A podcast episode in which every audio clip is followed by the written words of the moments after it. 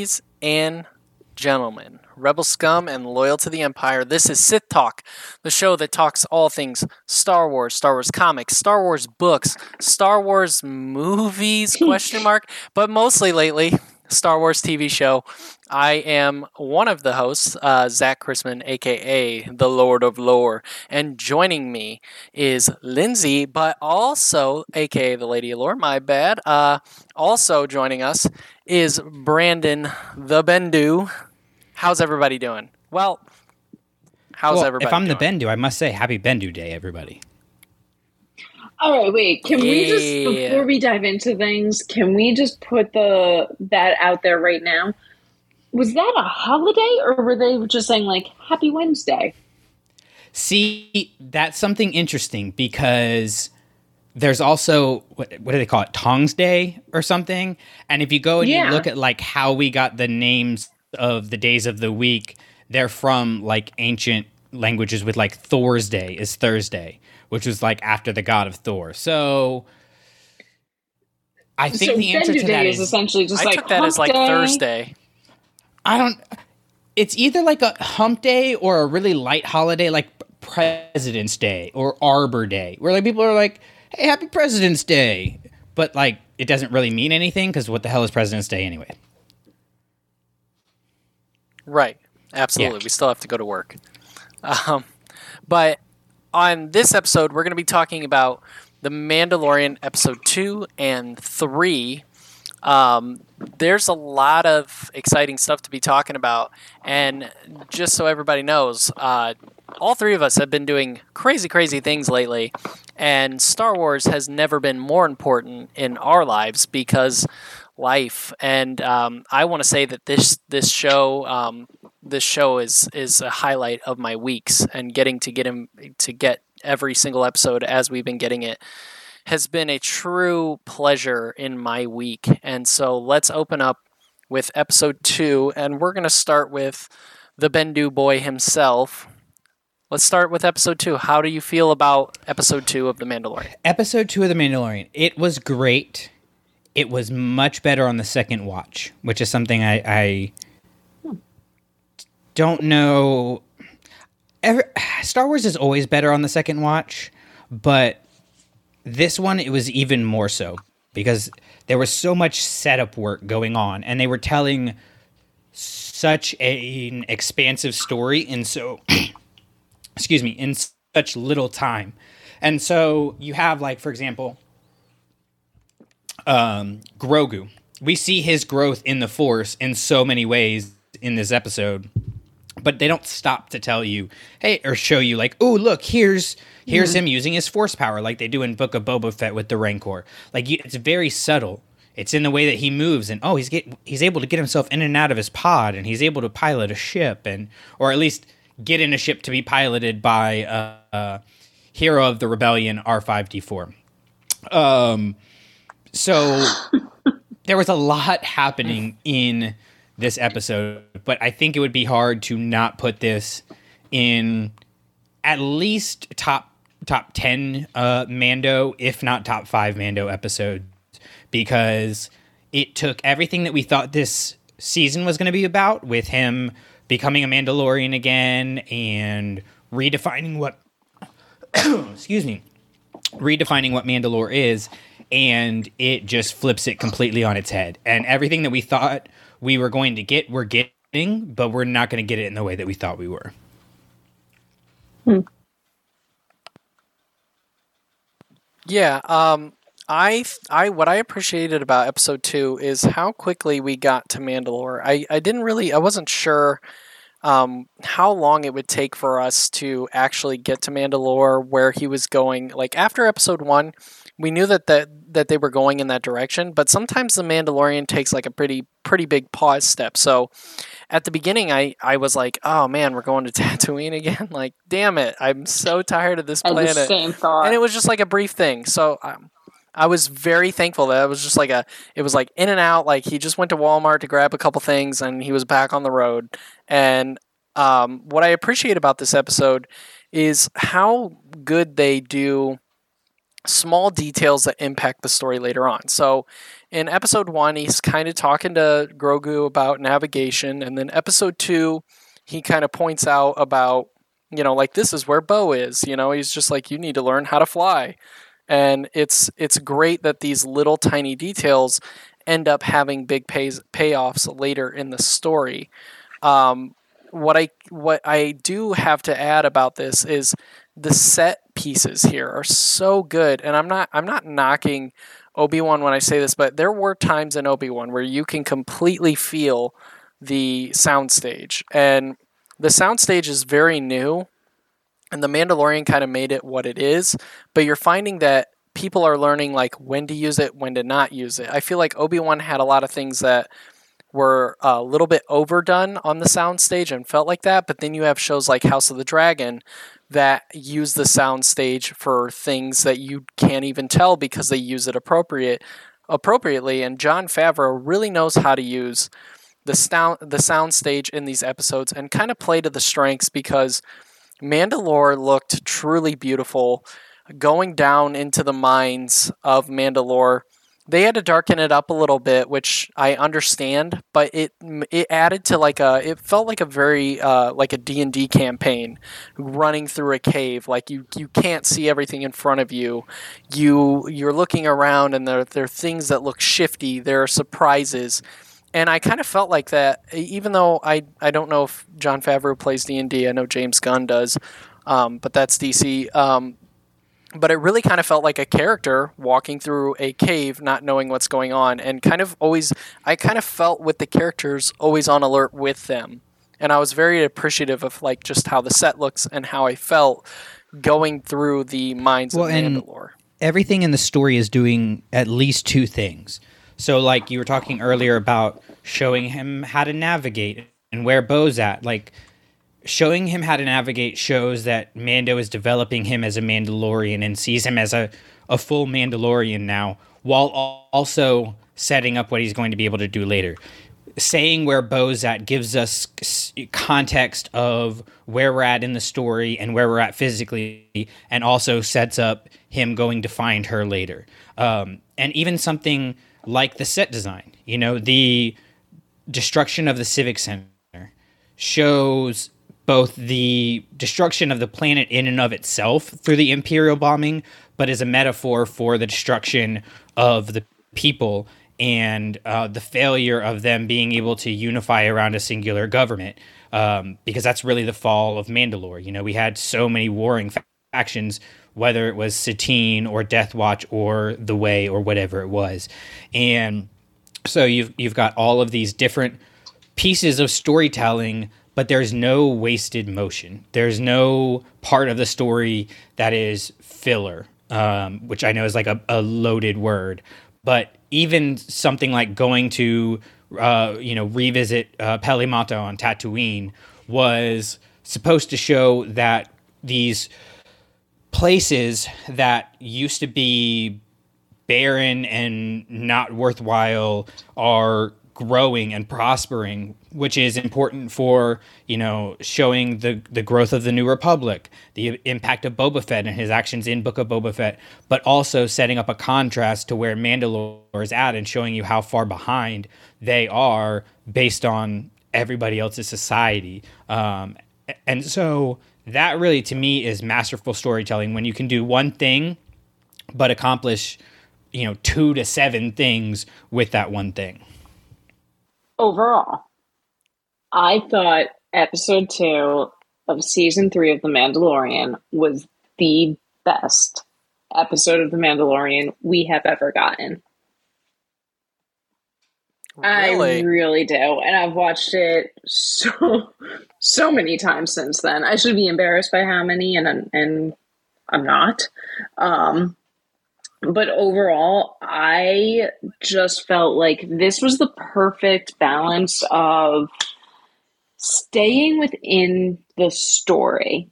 You know, it's no secret that season 2, yeah, I loved it, great show, But I said over and over during season two, it was too many side quests that were totally, or at least felt at the time, totally unrelated to the main objective and the main point of the story. Season one, yeah, there's so many side quests and and yeah, yeah, yeah. But they're all relevant and they all help show the growth of not only Grogu, but Mandalore uh, Din with Grogu. Season two, a little bit less so, in my opinion. Um, and then there's, of course, Book of Boba Fett, which is season two and a half, as we all well know. Um, but to the original point, Zach, I think you're the one who said it, where we got there so fast. We didn't spend so much time diverting from what we originally needed. Um, that was definitely a concern of mine when we went to Tatooine. And I thought this was going to be another episode where we're getting so distracted. But to spend that and then all of a sudden it's the intro and then we're back in the action and it's so relevant, I thought that was just incredible. I was so thrilled to see it. Um, I really did not expect to get to Mandalore until the back half, if not the very end of the season. Uh, so to get there now was really important to me. But I th- oh, sorry, what were you gonna say? Oh, I, I was just going to add to um, the positives uh, on that journey, and, and, and what really makes this episode shine is is Din as well. Um, just I mean, like starting with Din, uh, so we can casually go through these things. Is I love seeing Din kind of.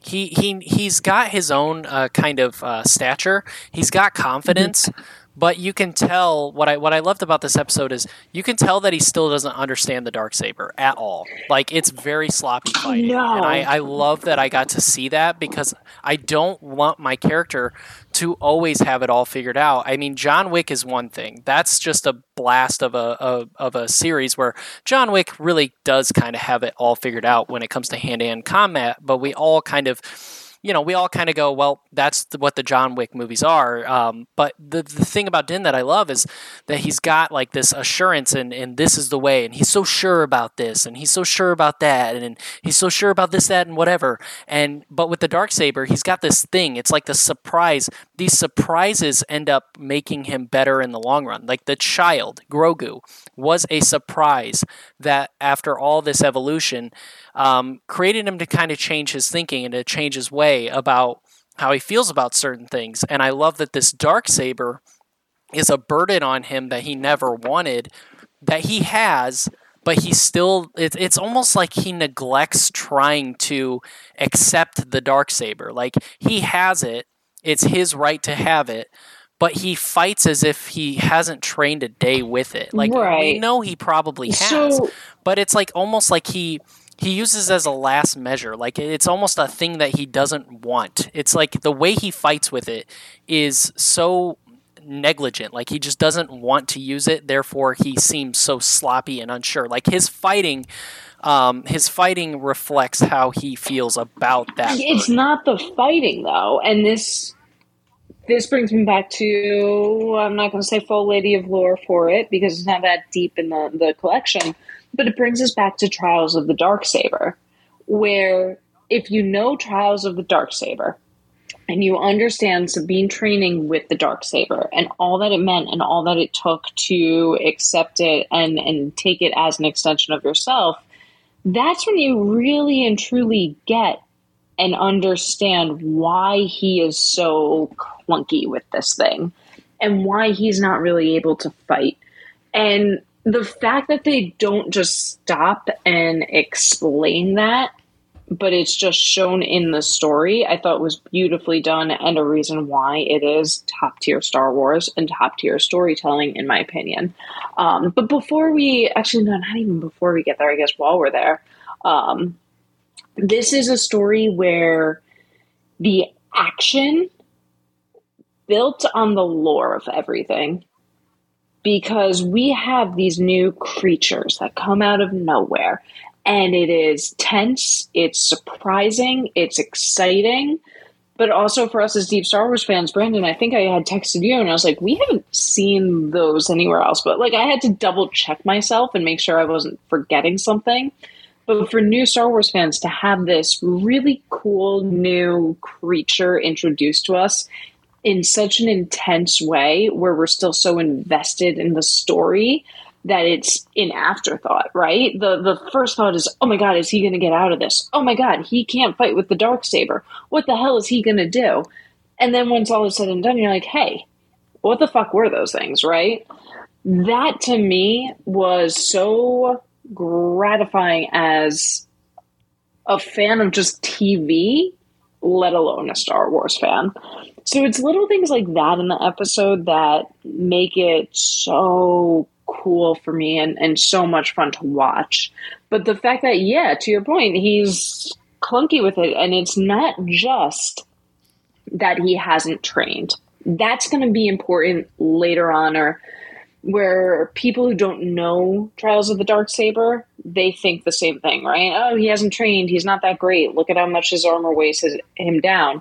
I think as those people come to understand more and more what the Dark Saber is, they'll see how important that scene actually was, especially compared to how fluid Bo Katan is with it. She almost dances with it. It's beautiful watching her fight.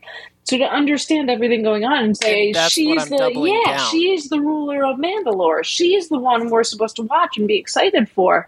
It, it was just such a fun, exciting, clear way of showing all of this that to me it is hands down the best episode of Mandalorian we've ever had.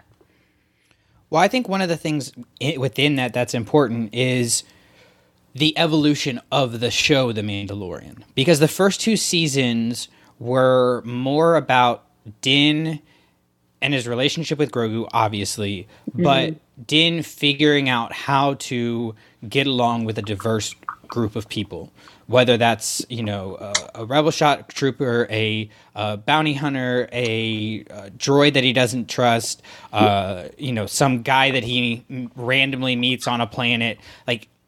All of those side quests are important because they're all introducing him to different types of people.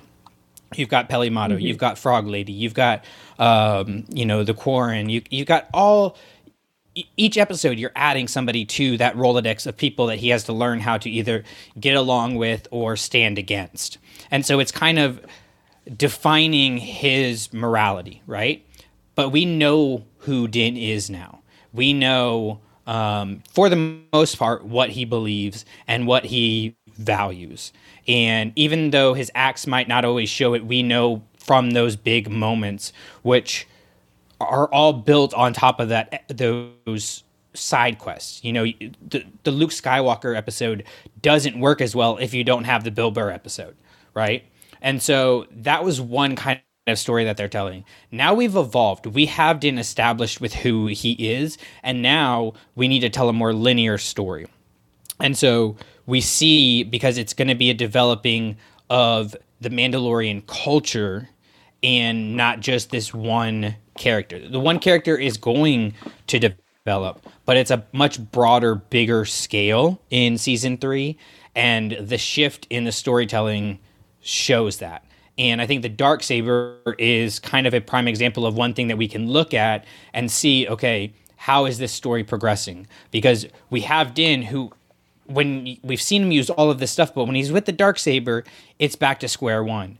Versus Bo Katan being so fluid with it, they're clearly setting up this contrast. Okay, why are they setting up this contrast? Are they going to make this about this season about what the different views of Mandalore are and how they can come together to be unified to reestablish a new Mandalore, which is a much different conversation than who is Din Djarin and who is Baby Yoda and who is Clan Mudhorn.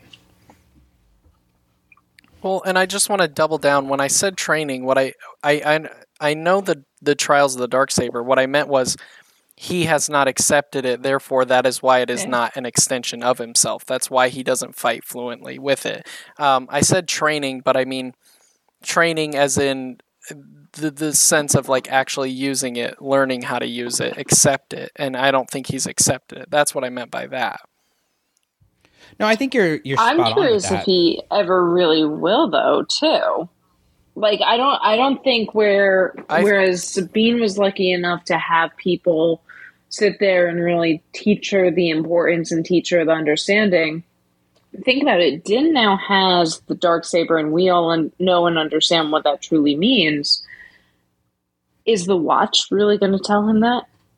They seem to just barely accept him as is and it doesn't really seem like he was welcomed back with the most gracious of arms because we do have guess what who is probably going to become a main villain. Not really eagerly accepting him right there. You know he's he's not going to be thought of as the leader just because he has this dark saber. So i'm curious to see if he's ever going to truly get that training the only person who I think is really, or people who will give it to him are either the Armorer or Bo Katan. And what reasons do they truly have for doing that?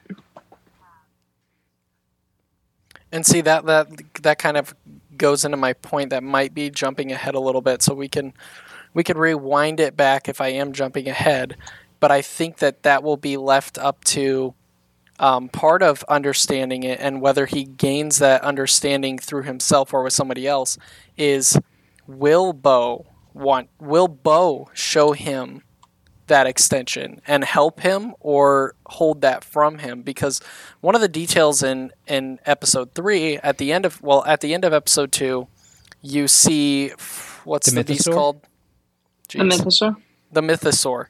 Um, you see that eye kind of open and at the beginning of episode three, she asks, Did you see anything in the water? And the vibe I got was she knew she saw something. Yeah. And didn't double mm-hmm. down on, Hey, Din, I saw this. And to me, I still feel like while Bo does have some some obligations towards Din, like she she has some kind of connection with Din she's also holding her cards as well. So it's like, will she help? Will she help him understand, or will she not? Is she going to be? I'll be honest. that scene, or is she going to be accepting? That scene in episode three, I felt so silly almost because for a week I was riding this high of episode two, right? And I was so excited about the living waters and the mythosaur, and I was just amped up about all of this. And then we open with that scene, and I was just kind of like, "You idiot! Like, if, how how did you not once in the past week think of is she gonna tell him what she saw? Never once did I think of it. Um, so for episode three to open with that was quite a twist for me. And I'll be honest, in in jumping ahead a little bit, I don't want to say I was disappointed with episode three because it was still so good. I know deep down in my heart and soul, I know it was a great episode.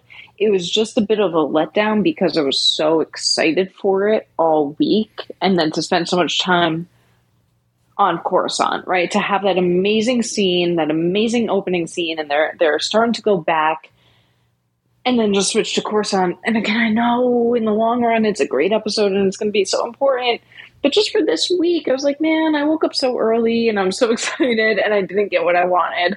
Um, but but I never once thought she wouldn't tell him what she saw and the implications of her withholding that knowledge and then to not really touch on it again for the rest of the episode i was i was a little taken aback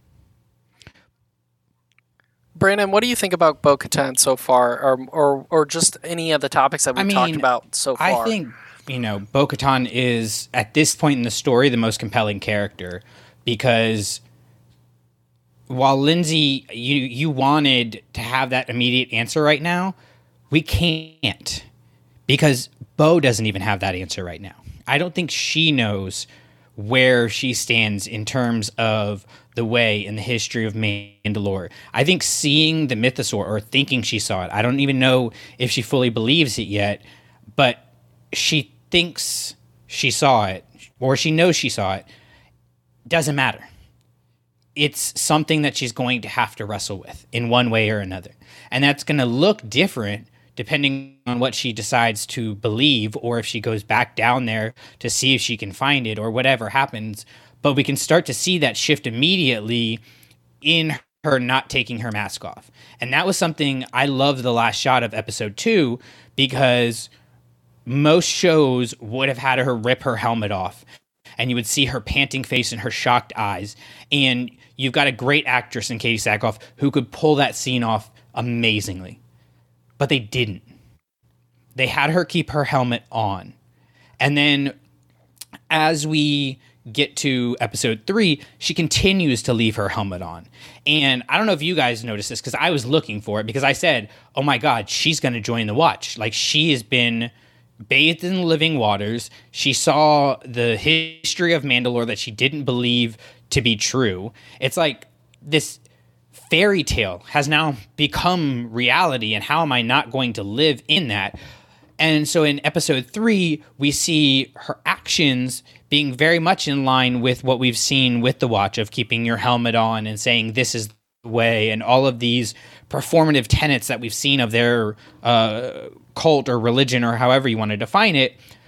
But she's still saying the things that separate her. So her words and her actions are very different because she's saying things like, I'm not part of the way and you know uh, she's saying I witnessed it in a in a way that is very I was there but I'm not a part of it, and so there's that dichotomy there and that contrast there to show the audience that even she hasn't figured out who she needs to be right now. Because if we think about it in the context of our world it would be like somebody who had studied Christianity for years and understood its importance to the history of our world and uh, in, in multiple facets, but didn't believe that it was true. Walking into uh, you know their old house and Jesus is just sitting on the couch like, "Hey, dude, what's up?" Like, like how do you not like this is not didn't go the way you thought it was going to go. It's going to be a very interesting Thanksgiving That's such dinner. A good analogy. But how do you deny it? Like Thanksgiving can, dinner, please. How about Easter? Easter, yeah, even better. But like, do does that change so, your faith? Or, I or, or, uh, I, I want to go back to to one of your original points, and Zach, I'll throw this on you and ask you kind of as the tiebreaker. Because B, I love that you thought it didn't even cross my mind that she might be doubting that she saw it originally, especially with later on where where they explain like, yeah, there was this drop off and he fell and that's why he was dragged down. I know that's a big question we were all asking over over the course of the week was did he fall down? Did he get pulled down? Was it the water? Was it the mythosaur? What was it? But they explain like, yeah, no, the this drop off wasn't here before this was because of the explosion. So now we just opened up this crevice, and yeah, it makes sense that there would be this ancient creature hidden where you couldn't get to it before. But it never once occurred to me, like it did you, Brandon, that she was maybe doubting that she ever saw it. Zach, what was your takeaway? Did you think she was doubting that she saw it, or do you think she was questioning if she should withhold it from Din? I think, like personally, I think that she was questioning whether she should withhold it from Din, because right now, when it comes to like Bo Katan, I have a web. Okay, so be patient with me, because none of it will make sense. It's all just thrown out into the mythos. I think Bo is a textured ceiling, and Din is 220 sandpaper. I think that she has been so hardened by her past and she's given up on hope because she's she's been made to be hopeful multiple times and they've all failed really bad. I think that she is sarcastic towards the way when you look at episode 2 or she she starts sarcastic when you look at episode 2 and this this shows how good whoever if it's Katee Sackhoff in the armor or whoever's actually walking in the armor, but even the way she delivers her lines, she's sarcastic. This is the way. And you can tell she's like, yep, this is the way. Like when somebody says, God bless, and you're like, huh, God bless. Um, she's very sarcastic with those. Like she's like, okay, Colt guy, like, mm, calm down. But then once she sees that, she starts kind of, she starts kind of like bouncing to where there's still like this hardened Bo who has a little bit of that, but like she is more accepting because, and and the biggest point is at the end of episode three when they talk about um you know, have you taken your mask off? No, not yet. Well, then you are a Mandalorian. This is the way. Her the way she says it is different than the way she said it when Din said it walking into the mines or walking into the the living waters. It was sarcastic then. It wasn't then. Like from point A to point B, she says it two different in two different ways because a part of me kind of thought like when they said, "Are you, uh, you know, you take your mask off, you are, or you haven't take your mask off, you're now a Mandalorian." I thought like part of me thought she was going to take it off and be like, "No, I'm a Mandalorian with or without this mask." Like I thought she was going to start some shit right then and there, but she didn't, which doubles down on. I think personally right now, Bo is shaken and Bo doesn't know what Bo is doing she's going along with the flow because so many things have been opened up to her at such a rapid pace that she's just like on autopilot like i'm going to kind of see where this leads up because there's all these facts sitting in my brain and right now the only way out is through and i think she's just experiencing this side and it gets confusing um, when I explain it that way, but I think Bo is confused. I think Bo has been so sure about so many things for so long that now that there's been some things that like, hey, Jesus might be real, you know, he's you kind of saw you kind of saw Jesus on the couch. She's like, hmm, maybe I was wrong about some things. So for the first time, I think her mind is starting to open up to other things. If any you know of that would makes be really sense. great is if we had this character in Star Wars who had lived in the tension of Mandalore's past, present, future, the Jedi, the Mandalorians, the dark saber. If only there was somebody like a, I don't know, we could call her like Sabine or something like that would be a good name. Um, that could show up in this episode, in one of these episodes this season to really help them figure it out. That'd be really nice if we had somebody like that. But That also doubles down on my episode one prediction that Here I we believe go. Sabine is going to show up in this season. No, I'm not. I'm not reopening it. well, I'm just- I look, I- am. I'm look, when I- reopening it. Just Look, I think Sabine makes sense for this story. I think Sabine isn't a shoehorned in character. I think Sabine has multiple facets to be in this story. One, to represent a different perspective in between the two, to add to those two, but then to also kind of backdoor promote Ahsoka. I believe that's where Sabine's role is. I haven't fully figured out exactly where all that fits in, but I think she's part of this um, I'm I'm kind of predicting that at the very least, Din and Bo will try to unite the Mandalorians under one banner. Whether it works out or not, I believe that's where things are headed, and I think Sabine plays a role in that because she has um, she has a um, she has experienced a lot of different things, like you've said and I think her story makes sense. Plus, this is this is my one thing, Brandon. I don't know if you've listened to the episode one of uh, Mando for Sith Talk, but I said in the end, if she does show up, and when she does, they're going to be through the thick of it. And I think at the very end, Ahsoka is show is going to show up and say, "Hey, you got to come with me. We got to you got to put pause on this stuff. You got to trust them. I have found Thrawn. I know where Thrawn's at, and we got to go find Ezra. And I think that's where Sabine's going to be like, hey guys, cool, figure it out. I got to go with her and I got to do this. That's my like prediction is in the thick of it all.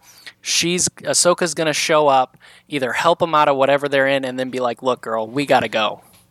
Yeah, I mean, I could definitely see that happening. I think Sabine in particular makes a, a lot of sense for the story because she can be kind of the mediator that can help Bo and Din find common ground because she's had to do that with Mandalorians before. You know, that's kind of her role in the history of Yeah. Mandalore when you look at what she does in Rebels.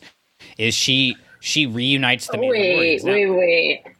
Here we go, though, because one thing we're really overlooking, and I'm not arguing your points that she would would be a great fit for this show. We already saw her pass along control to the of the Mandalorians to Bo-Katan. So don't we think she might be a little peeved if she comes back to this situation and realizes Bo-Katan lost the control and lost the dark saber, all that she gave? Um, I think it would definitely be something that would need to be addressed, but I think Sabine has faced failure in in a lot of ways, and she knows what it means to fail her people um, in the weapon that she created that kind of got her exiled and outcast. And so I think while yes, it would be something worth addressing because she does directly hand the dark saber to Bo-Katan, uh, you can make that work by having them have a conversation about like we did it the wrong way. We can we have a chance to do it the right way now. Um, you could have that conversation in there.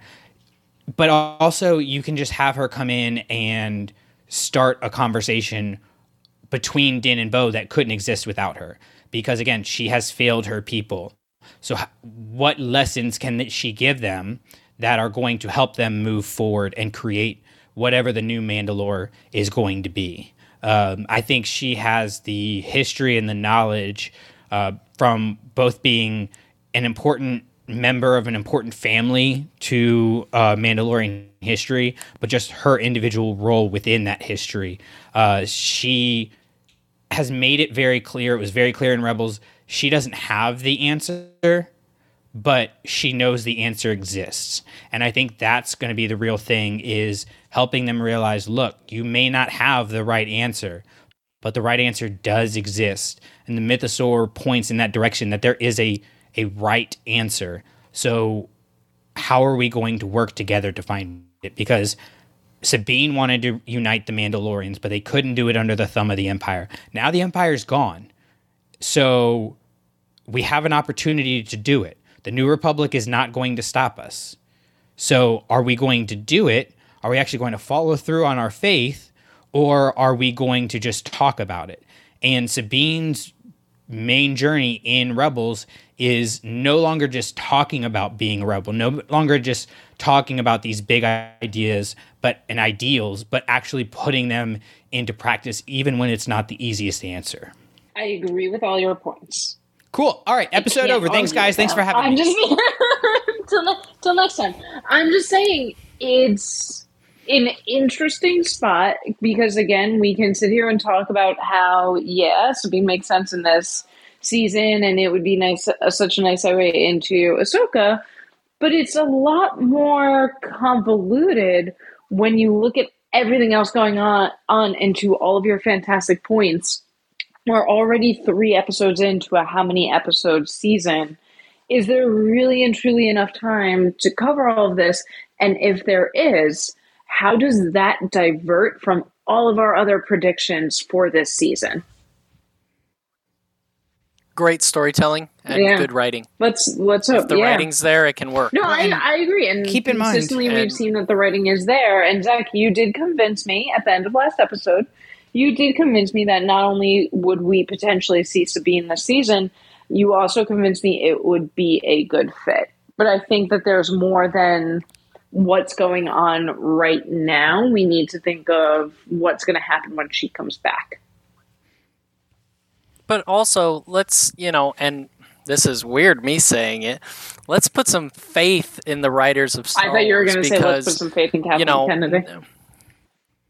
No, no, no, no. Um, I have zero. No, I'm just kidding. Um, um, you know, nobody expected Luke Skywalker to show up, and he wasn't on screen long on the end of season two. Yet that is like my favorite episode of television, and his role he played had such a massive impact on the entire story.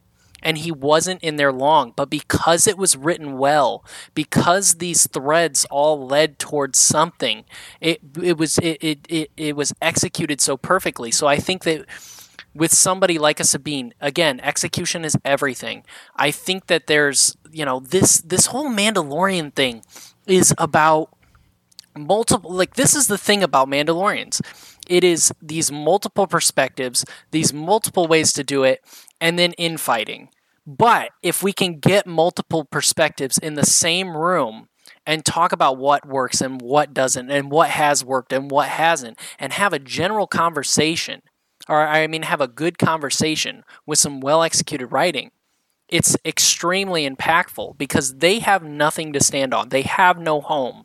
This is almost like, you know, looking uh, like um, it, it, it. They I mean, have it's the nothing. Jews during Exodus. They- they- That's who the Mandalorians are right now. Yes, thank you. That's what I was searching for. I was gonna go the Odyssey, and then I was like, oh fuck, what's his name? What's his name? Looking for his home. But yes, yes, absolutely. It's Well, much and like I that. think Sabine makes sense on a lot of different levels, right? Like if you look at, all right, cool, we want to promote the Ahsoka show.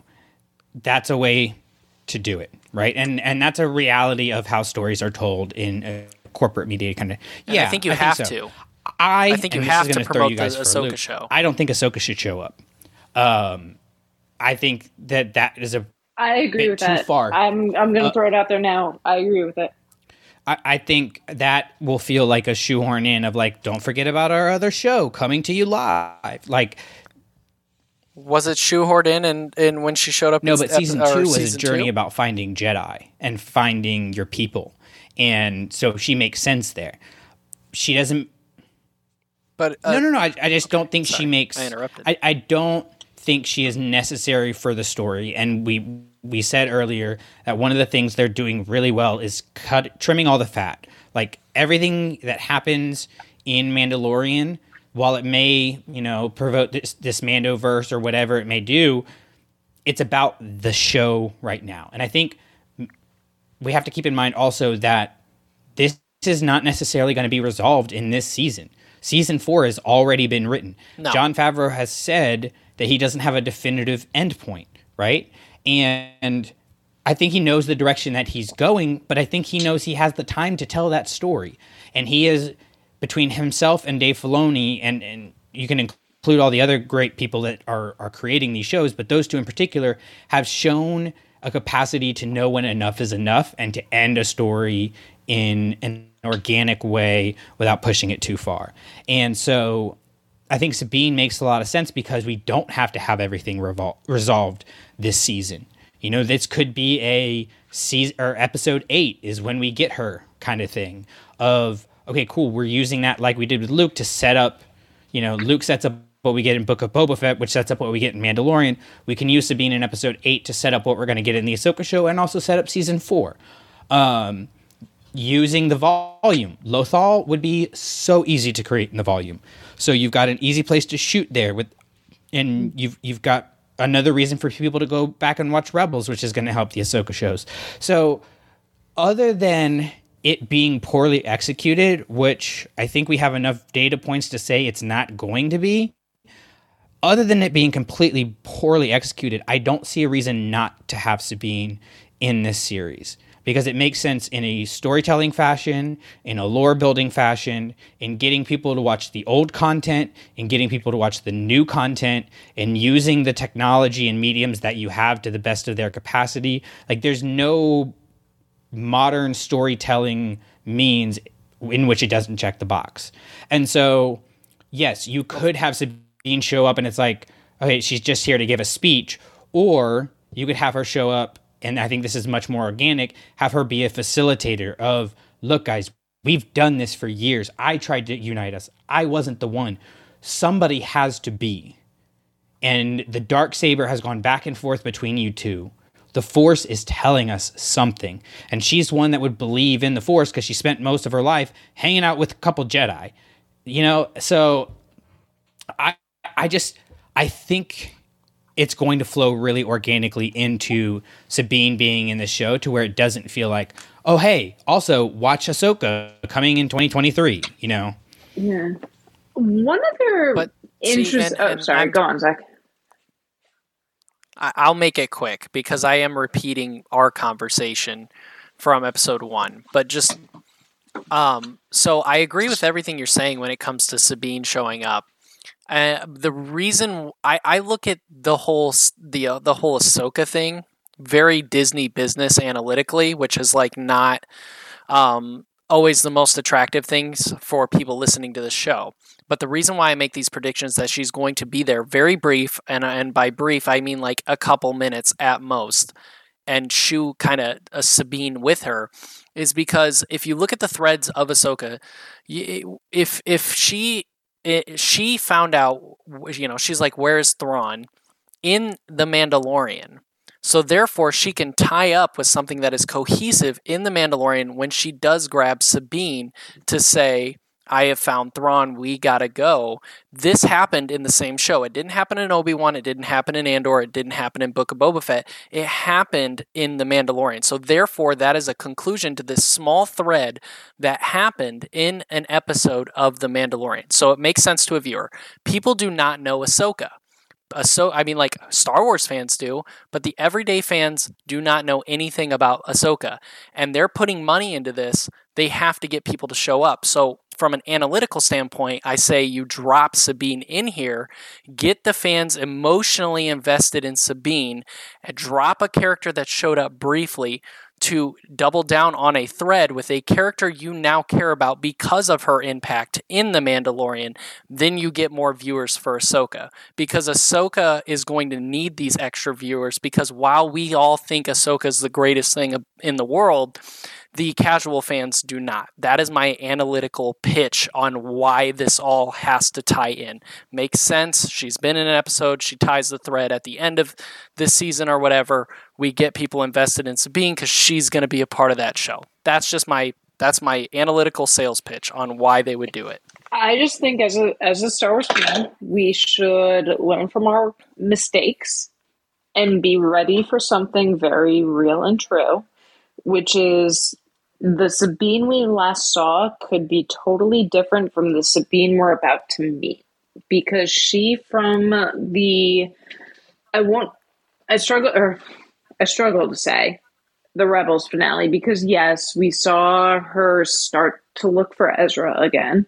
Um, but from the time we really truly saw and interacted with Sabine, she's been through a lot. She's been through the Civil War she's presumably been through going to find Ezra.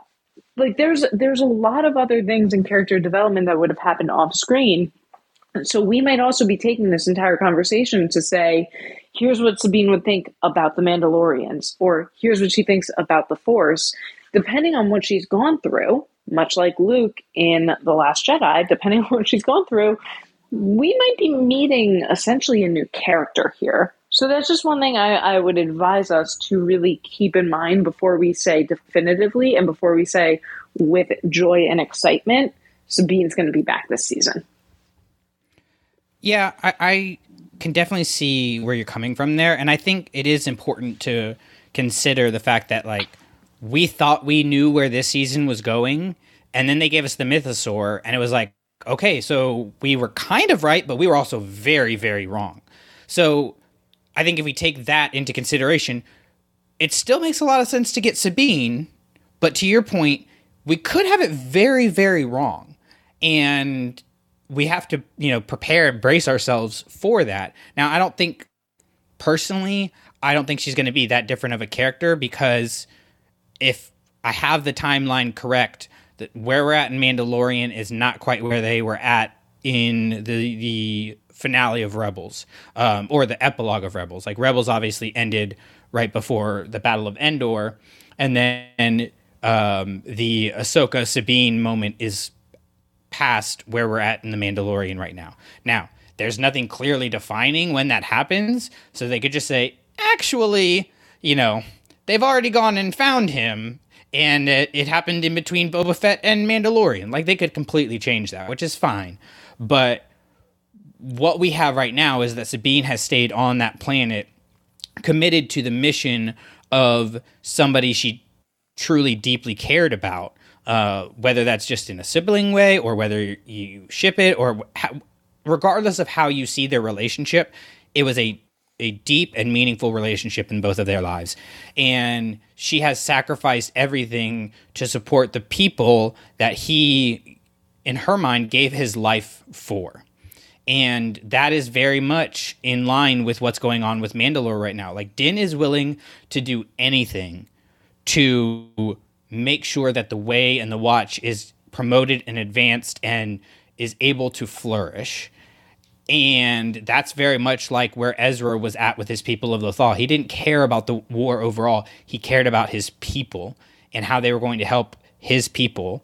And then you have Bo Katan, who is in the role of Sabine, who is uh, disheartened, disenfranchised, disengaged with this history and lore of Mandalore because she has been outcast for trying to do what was right by her people. And so she's finding a new way to live. And Sabine has kind of figured out, has kind of lived in this space that meshes those two together. And so I think that that's a way that she can come in naturally and bring Bo and Din together to go like, look, guys, I thought I had this all figured out, but I don't. Um, which I think kind of leads us, you know, into everything that happened in uh, season, or excuse me, episode three, because like Pershing is kind of that same thing where he thought he had it all figured out. Oh, I've got this great science project that could change the galaxy for the good, but he never considered the applications of it. Um, Ooh, good segue. I was gonna segue too, but you did. You did. Well, it just it was really interesting me. to me because wow. I was watching his speech again this morning. I was rewatching the episode. It is so eugenics. Like he's just like, we're gonna take all the best attributes of people and make super people, and we're gonna make a freaking master race. Like that's essentially what he was saying he was doing with his cloning. Was we're going to make a master race and everybody's just like, "Yay, good job. Congratulations. You're so smart. We're glad you're on our side now." And it's like, "Wait a minute. What about the message that he was conveying? Like are we just going to because he's on our side now, we're going to accept uh, that he is good because we view our side as good?" Um that's a, a conflict that's going I think that's quite the opposite of the story. What do you mean? I think I think it. Well, I I think the Republic was like, "Good for you, buddy. Now go sit in the corner." And that's he felt ignored. I, I don't think the Republic really wanted anything to to really no no. But the people, it, which is why he wasn't the people meeting more. with him after his speech are very much like, "You're so smart. Way to go. We're so glad you're on." They literally say, "We're so glad you're on our side now." But they but their side was I mean like they were that that same person was also like, "Oh, you know, hi, honey. These these aren't the Empire days. Oh, is that right? Uh, we don't really meddle." Like he he was clearly like a dude that did. He was like a scumbag that could like fit in with anyone. Like had it been the Empire, he would have been like, "Great speech, man. Let's go get some get some top quality." Well, it was definitely there. great, and it was definitely in line with like, the characters that we saw in Andor um, at the party that Mon Mothma has at her apartment. Right, but I do still think you know they're giving him this platform to talk and to speak to promote this amnesty program. Yes, they have him sitting in an office right now, but how are they going to use him later? Like he is this kinetic energy that is stored and because they don't find a proper release for him, he finds a release for himself, which again is like kind of what's going on with the Mandalorians in terms of like finding their identity. If they're not supported in finding the right identity, um, or a healthy identity, identity I, sh- I should say, then these ideals that on their face are not necessarily bad. Like the mask thing, all right, that's kind of weird, but we don't live in a world where people, you know, wear masks, um, even in a pandemic. Uh, but we do have this like I know, I know. Bold. The idea of having a way and a set of beliefs and morals by which you live your life are all good unless you apply them practically in a negative manner. Like on their surface, they're good. On the surface, the things that he thinks he's doing are good. Oh, I'm I'm saving people by replacing organs and all of these things. But really what's happening, and we we only know this because we have the, the, the view of history, you know, and World War II and, and everything that was going on with the Nazis. But we know that that is something that is going to be applied very, very poorly. And it is being used to create Snoke and eventually Super Palpatine. You know, like it's it's frustrating as a viewer in a good way because we're like, damn it, I know exactly where this is going, and I want to just like scream at you not to do it but the characters in the story don't know. And we don't know if they're going to figure it out. To me, that is compelling storytelling of like, we can see one very clear ending and it's bad. Are we going to end up there or not? Yeah, and I okay, so like what my what my segue was going to be was um, you know, basically we've talked about all this stuff with Sabine, but at the end of the day, if I'm wrong about everything that I've talked about on this show, I really don't care. Like for the first time, I'm like truly along for the ride. I have uh, I have predictions and I have guesses that I double down on. But if I'm wrong about any of them, like I'm so on board. Like even this episode, you know, I I haven't been up with our group chat that much lately. Or you know, I haven't been updated on on this episode as to how everybody else feels about it. But I, I'm so on board with the Mandalorian and the writing that when they paused and went to this story of Coruscant I was amazed by seeing Coruscant, and then I was so on board with this little tiny pocket story, even though I'm dying to get back to um, Boba Fett, or Jesus, Boba Fett, Din Djarin, and Bo Katan, and that whole thing. It took me in so quick, and I was so accepting of saying, okay, we're going to pause on this and and get to this little chapter. And i loved this little chapter. I thought this little chapter um, you know it made me feel hopeful it broke my heart it made me feel bad like i truly feel bad for dr parrish. I think he is trying to do the right thing but he doesn't uh, he's missing some things. But the way the actor plays him you feel this like hope of wanting to change the world and wanting to do the right thing and it it's if it goes this way, it's going to make for a very powerful villain or a very hard tragedy of his life. Because I felt so much hope, because I felt so much happiness, and I was nervous for him the entire time.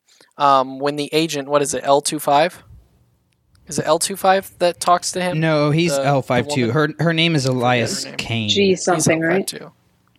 Right, she said it at the end. Yeah, yeah. I think it's Agent but, like, I was weary of her from the start the whole time I was like watching her. When the door rings, I thought he was going to be murdered. When um, anytime he was spending time with her, and I knew like I kind of I almost believed her for a second that she truly was trying to help him get his research. For a second, I thought that she was going to be his friend. Like I let my guard down for a second, and then boom, it gets turned, and my heart broke for him when that happened when all of it happened, like sins or no sins, I really like. I I'm not saying what his his research is right. I'm not saying that the the Republic should have given him a chance.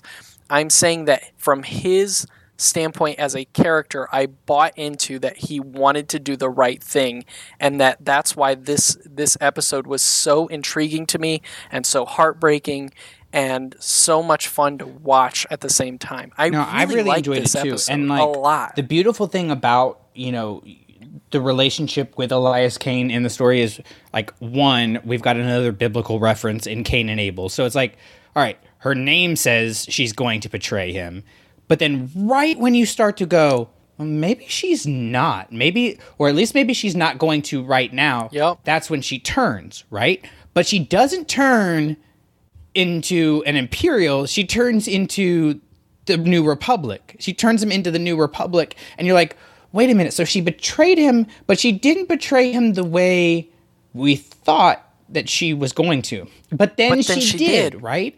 And like, is she for the Republic, or is she that deep into?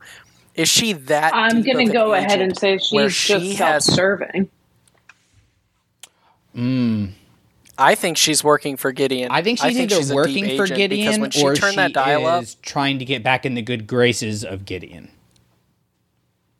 She's mm. trying to poison. She's trying to poison Dr. Parrish's mind and make him believe that the only way for him to see this good research is through, you know, is well, through Gideon. I, I, I, believe that. I'm really intrigued to see where they go with the mind flayer because uh, it it's really so is. It really is. That, um, if you think about, they talk about it in Resistance, um, and we see we get like allusions to it in Force Awakens. But this program, and even Phasma and uh, uh, Black Spire, but this pro- uh, propaganda and indoctrination of people in the First Order, and, and how when people didn't comply, they went through mind scraping. That basically reset their brain to the appropriate propaganda so they believed in the first order again.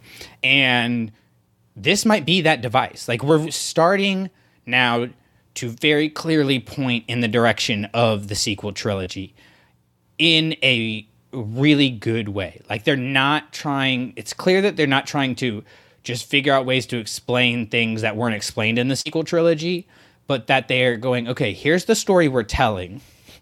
Here's the story that already exists. How does A naturally lead to C? You know? And so that's something that I find really intriguing.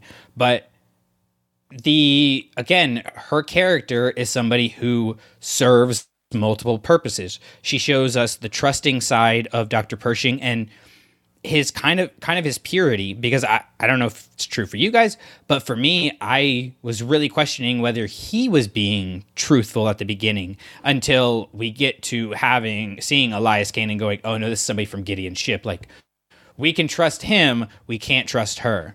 Um, did you guys kind of feel that way with uh, Dr. Pershing? Of like, is he actually believing in the New Republic, or is he just saying that because he wants to advance his research? I believe that he actually was hopeful for the Republic because he was scared. I, I really yeah, it was more his lack of, of, confidence uh, for me Gideon's, that came through.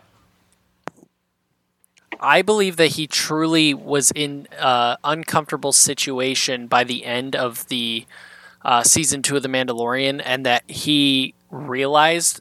And I'm not saying that he won't have to relearn this. I believe that he personally is going to have to relearn it again. But I believe by the end of Mandalorian season two, he was in over his head, and he was so thankful that he got a chance with the New Republic. I think he bought into it and then felt like something was missing, like old habits are creeping back into him and these curiosities Ooh, that he's not getting I just access had an idea. to. And I think he might be reverting. Well, I mean, you you can tell though before before we get into the the idea, you can tell even just from the way that they all wear their uniforms. You know, he comes across the other four people in this program, and they're all at kind of varying degrees whereas him and Kane are still in that really crisp, well ironed, button up uniform. Everyone else is, you know, unbuttoned and they're drinking and, and they're doing different shots and it's it's just a different environment. But I think that the dress code is what's really supposed to cement how far along they are at this point. Are you saying that the clothes in Star Wars tell us where the characters are? are I am saying that. It's so wow. weird, isn't it?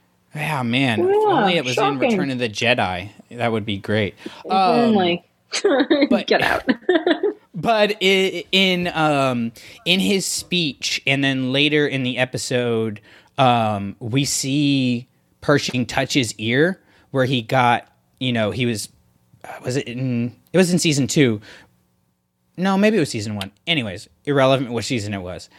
He is being held hostage by the Imperial, and I think Mando or Cara Dune sh- like shoots the the guy that's holding him hostage, and it goes right by his ear. And so we see this little scar that he has, uh, a deformity that he has on his ear, and he touches it multiple times when he kind of, to me, is trying to find a little bit of resolve. And okay, I know what happens when I don't be careful about who my research, who, where my research ends up, and whose hands um, get to be on it and I've had this close call. This is my second chance, and I've got to hear and see rather than just focus inward on myself and what I want. Um, so I think that is something that is developed through the episode. Like I spent a very little amount of time actually thinking like eh, he might be a bad guy. As soon as we get him walking up to uh, the, or walking into amnesty housing and you have those other officers there, I was like, no, no, because he is very clearly trying to make good impressions because he is Lindsey, like you were pointing out, he's still in this crisp uniform. We see him even when he's in his uh, robe at night, like straighten up and everything. He's trying to show that he cares about um, the things that he actually is saying that he cares about. But just at the beginning, a little bit, I was like, I, oof, this is very reminiscent of like, I love democracy. Like that, that, that's the whole feel that I had during his little speech thing. Um, and I just really got stuck on that eugenics idea. I was like, dude, we cannot be doing this. Have you not watched Jurassic Park? Like, that is literally telling us to stop screwing around with DNA, but yet we still do it. yeah. Um, yeah, I think the question is, um, well, not the question is just uh, there's so many ways and so many threads in this story, and I can't wait to watch more.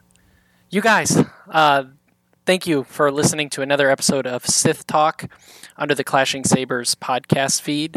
Um, I'm Zach Chrisman. You can find me on Instagram at Sith Talker 25. Brandon, where Uh, all the Clashing you? Sabers handles Instagram, Twitter, and our Facebook group um, at Clashing Sabers. At Star Wars Clashing Sabers is our Facebook group, so you can come over there and have conversations. And if you know a teacher, uh, let us know by going over to clashingsabers.net slash nominated teacher and we will send them a box of Star Wars books. I have a lot of books in my closet, and my wife is not letting me live down the fact that we need to get them to people. So send us nominations uh, so we can get those in the mail to them as soon as possible and support the great work that educators are doing, whether they're Star Wars fans or not. Lindsey, uh, where can we find you? And tell us a little bit more about what we do at Clashing Sabers. Yeah, I feel like B took most of it and put it in a much more concise manner than I do. But you can find me over on our Facebook group, Clashing Sabers Network. Just make sure you do tag me there if you want to uh, fight about anything I've ever said, or just have a nice little chat and back me up, which would be even better. But more importantly, uh, aside from a podcasting network where we do have a lot of different great shows and content, we are first and foremost a nonprofit organization. Our goal is truly to get the um, these stories that we love and have changed our lives into the hands of other students throughout the country. So please consider signing up for our Patreon or donating anything that you can. Always be on the lookout. We have a lot of great raffles and different fundraisers going on throughout the year. Uh, but even if you can donate with your money, we totally understand. As Brandon said, please let us know if there are any teachers or any schools that you think would be able to benefit from the resources that we're able to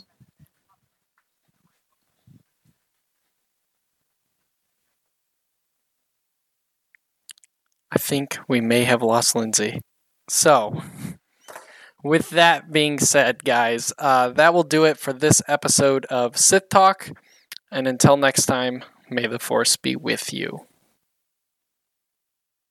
All Clashing Sabers productions are the intellectual property of the Clashing Sabers Network and ClashingSabers.net. All licensed sounds and images are the property of their respective copyright holders and are used for informational and educational purposes only. For more information on our nonprofit or to nominate a teacher, go to ClashingSabers.net. For questions or inquiries, please email us at ClashingSabersNetwork at gmail.com. You're just going to walk away?